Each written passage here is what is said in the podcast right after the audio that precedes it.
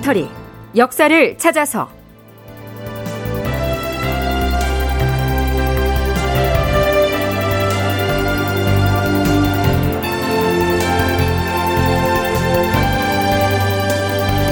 제 1050편 93세의 노파도 수국장으로 끌려오고. 극본 이상락 연출 조정현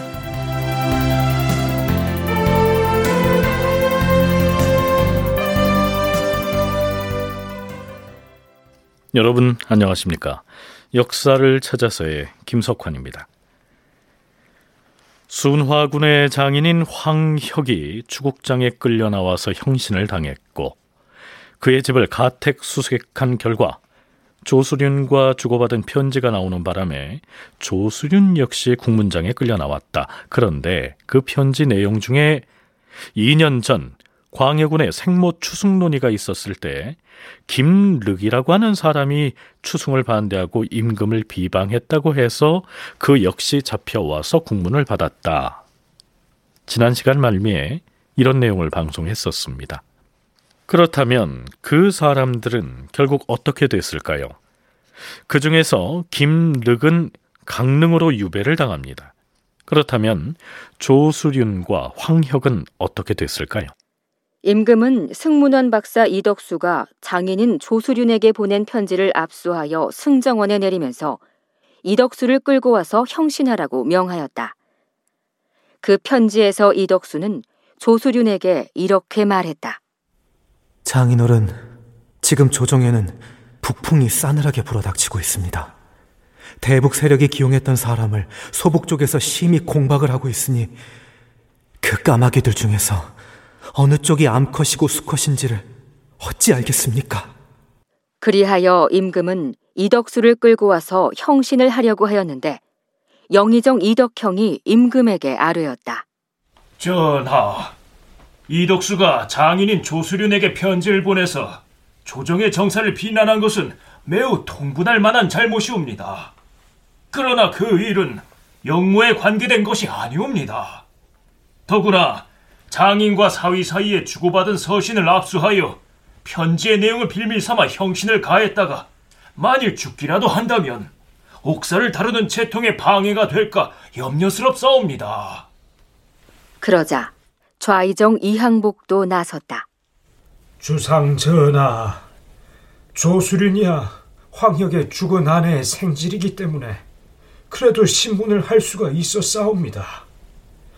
하오나 이덕수는 조수륜의 사위이고 본디 역적의 옥사에 전혀 관련된 바가 없음에도 역적들과 한 묶음으로 끌고 와서 형신을 가한다는 것은 매우 잘못된 일이옵니다.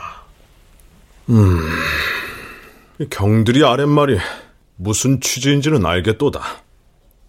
그러나 그럴 만한 지위에 있지 않은 자들이 망령되게 조정의 정사를 이러쿵저러쿵 논하였으니 그 의도를 캐묻지 않을 수가 없는 것이다. 그러자 대사관 최유원도 아뢰었다. 전하, 조수련도 1차 형신을 받고 나서 곧바로 죽었사옵니다. 하오나 그의 사위 이덕수는 원래 죽을 죄를 범한 것이 아닌데도 만일 궁궐들에서 곤장을 맞다가 죽는다면 어찌 되겠사옵니까? 전하께서는 뒷날 반드시 후회하게 될 것이옵니다. 자, 대사관인 최유원은 여기에서 조수류는 형신을 한 번 당했는데 그러고 나서 곧바로 죽었다. 이렇게 발언하고 있습니다. 궁궐뜰하게 마련된 국문장에서 곤장을 맞고 나서 누군가가 죽었다면 이건 보통 사건이 아닐 텐데요. 이 영모 사건에서는요.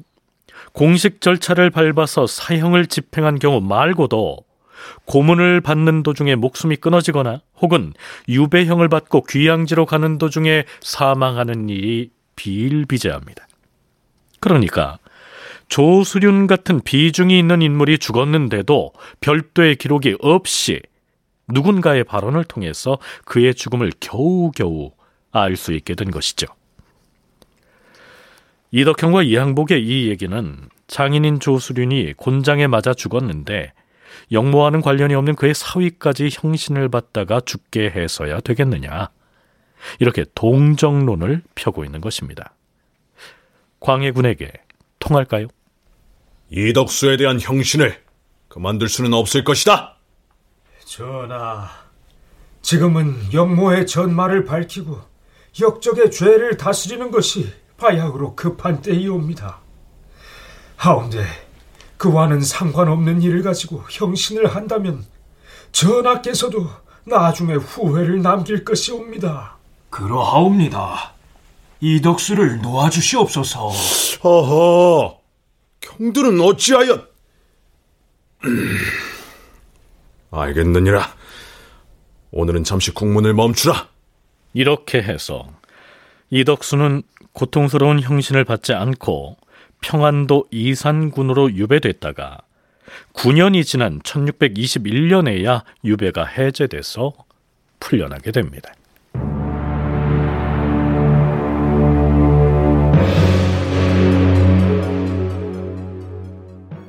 그렇다면 황혁은 또 어떻게 됐을까요?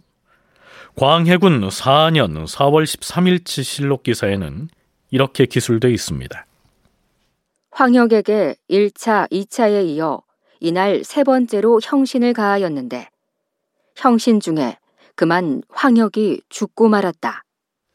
사흘 뒤인 4월 16일치 기사에는 황혁 등이 옥사한 것과 관련하여 광해군이 이런 교지를 내린 것으로 기술되어 있습니다.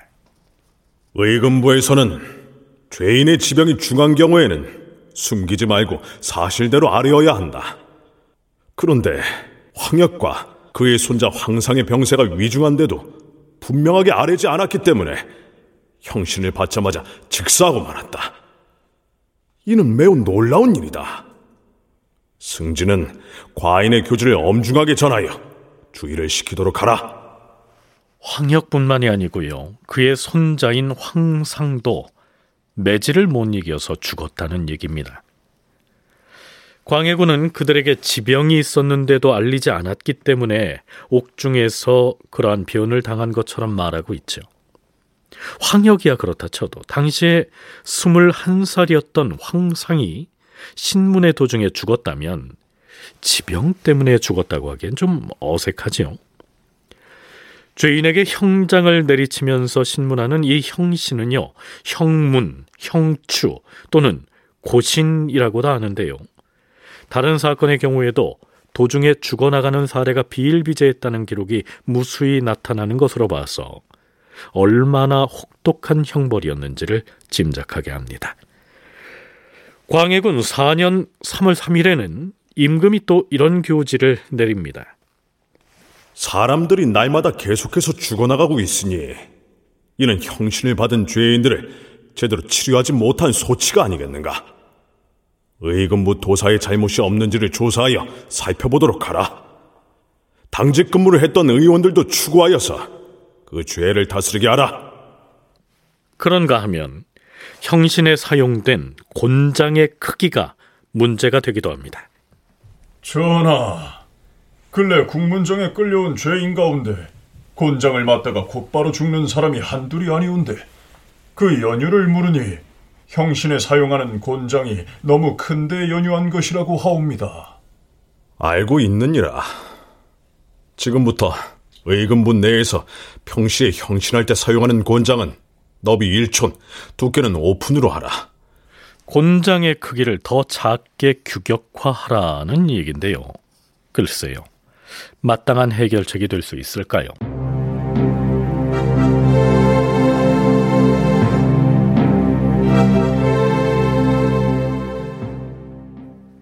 광해군은 한편으론 형신 도중에 사망하는 사람이 없도록 배려하는 모습을 보이면서도 사건에 조금이라도 연관이 있어 보이는 사람이면 신분 고하를 막론하고 매우 적극적으로 잡아들이게 합니다.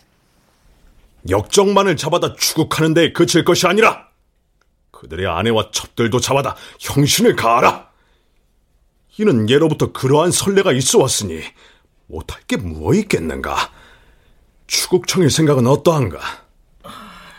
하오나 전하, 영모가 발생했는데 그 단서를 알아내지 못했을 경우에는 혐의자의 가족을 비롯하여 절친한 사람들을 먼저 국문하여 단서를 캐낸 적이 있었사오나 이는 매우 드문 경우이옵니다.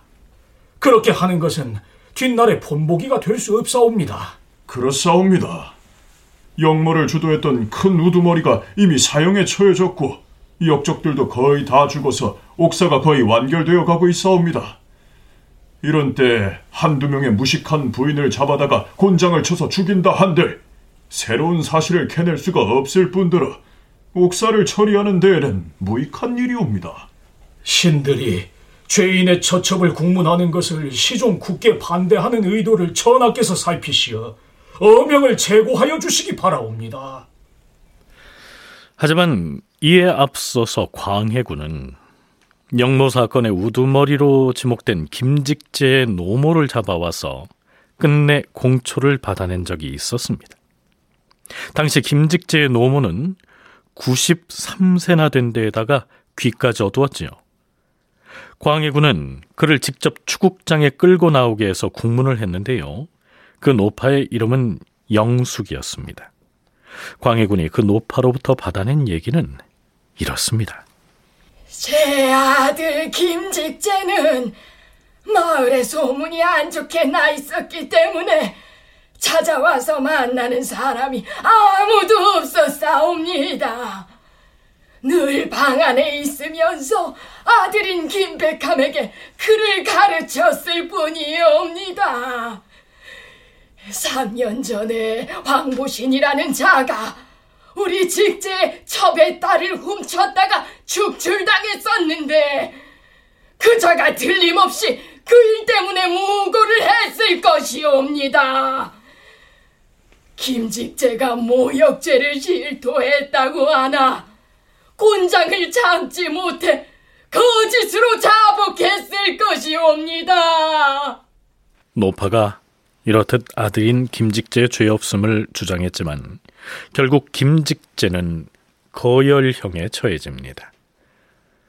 또 한 사람의 여인이 국문장에 나와서 추국을 당합니다. 황혁의 첩인 전춘행이라고 하는 사람이었지요. 저는 황해도 안하게 창기옵니다. 황혁이 살고 있는 신천과는 지역이 서로 가깝기 때문에 황역과 사귀어서 왕래한 지 7년이 되었사옵니다. 그런데 영모를 일으켰다는 김직재는 여기 와서 처음 들은 이름이어서 황역과 교유했을 리는 만무하옵니다. 또한 반역을 일으킨 사람들이 추대하려고 했다는 칠릉군은 전쟁 이후에 신천에는 온 적도 없사옵니다. 황역이 그에게 편지를 전했다고 하나 그런 일에 대해서는 더더욱 들은 적이 없사옵니다. 그런데요, 여자라고 사정을 봐주진 않습니다. 저 요망한 여자에게 형신을 가하라! 하지만 전춘행은 뜻을 굽히지 않습니다. 그러자 광희군은 다음 날에도 이 기생 전춘행을 다시 추국장으로 부르지요. 이번에는 저 여자에게 특별히 압슬형을 가하라!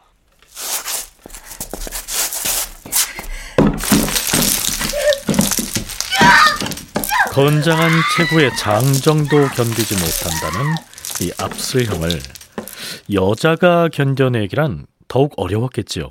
그러나 전춘행은 진술을 바꾸지 않습니다. 이때 전춘행은 누차 곤장을 맞은 데다 압슬형까지 매우 혹독하게 당하였음에도 불구하고 진술을 바꾸지 않았다. 본래 관비로서 창기를 업으로 삼아 살아왔사옵니다. 황격이 강제로 나를 첩으로 삼았기 때문에 해당초 부부로서의 인정과 의리는 없었사옵니다.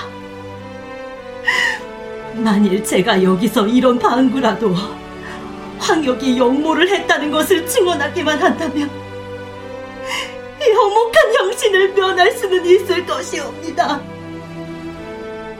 제가 무엇 때문에 혹독한 형벌 아래서 죽는 것을 달갑게 여기겠사옵니까?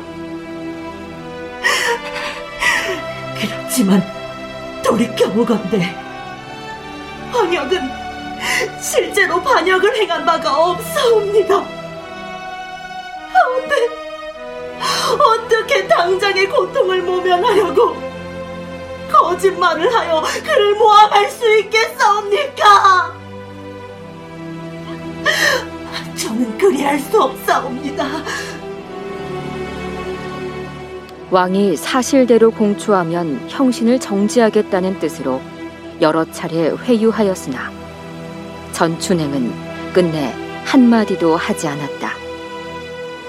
이런 사실이 알려지자 사람들은 모두 그의 정의감과 기계에 감복하였다.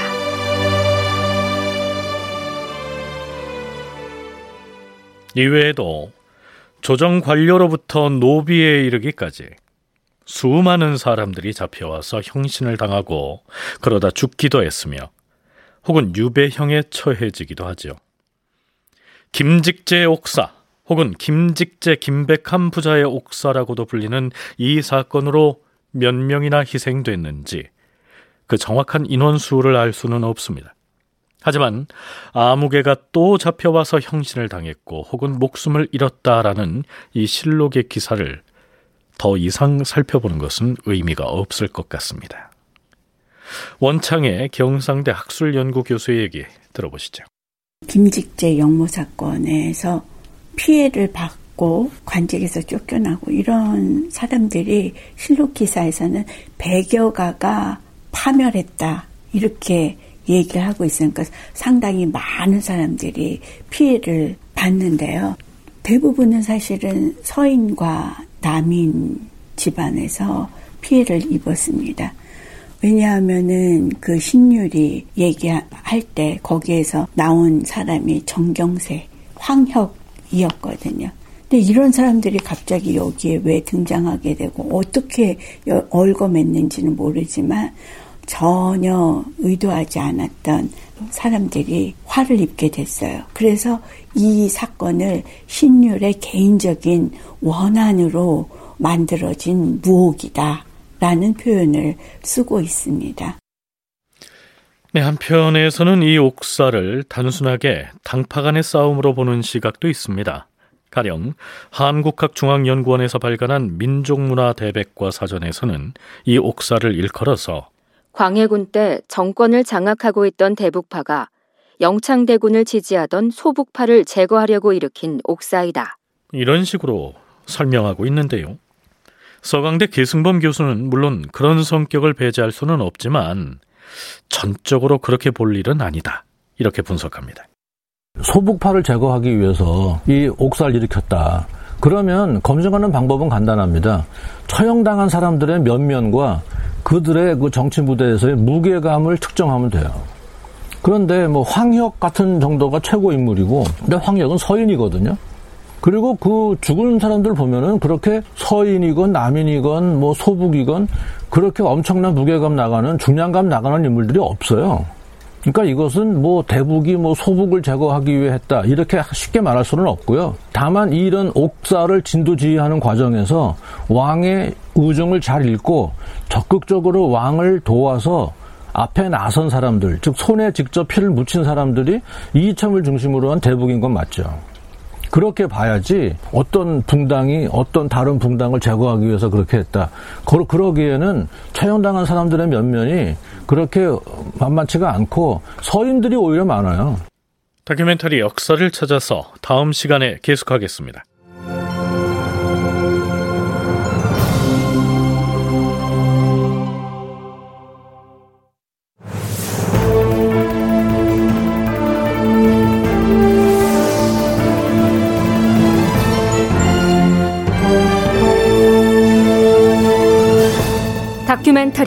역사를 찾아서 제 1050편 93세의 노파도 추국장으로 끌려오고 이상락 극본 조정현 연출로 보내드렸습니다.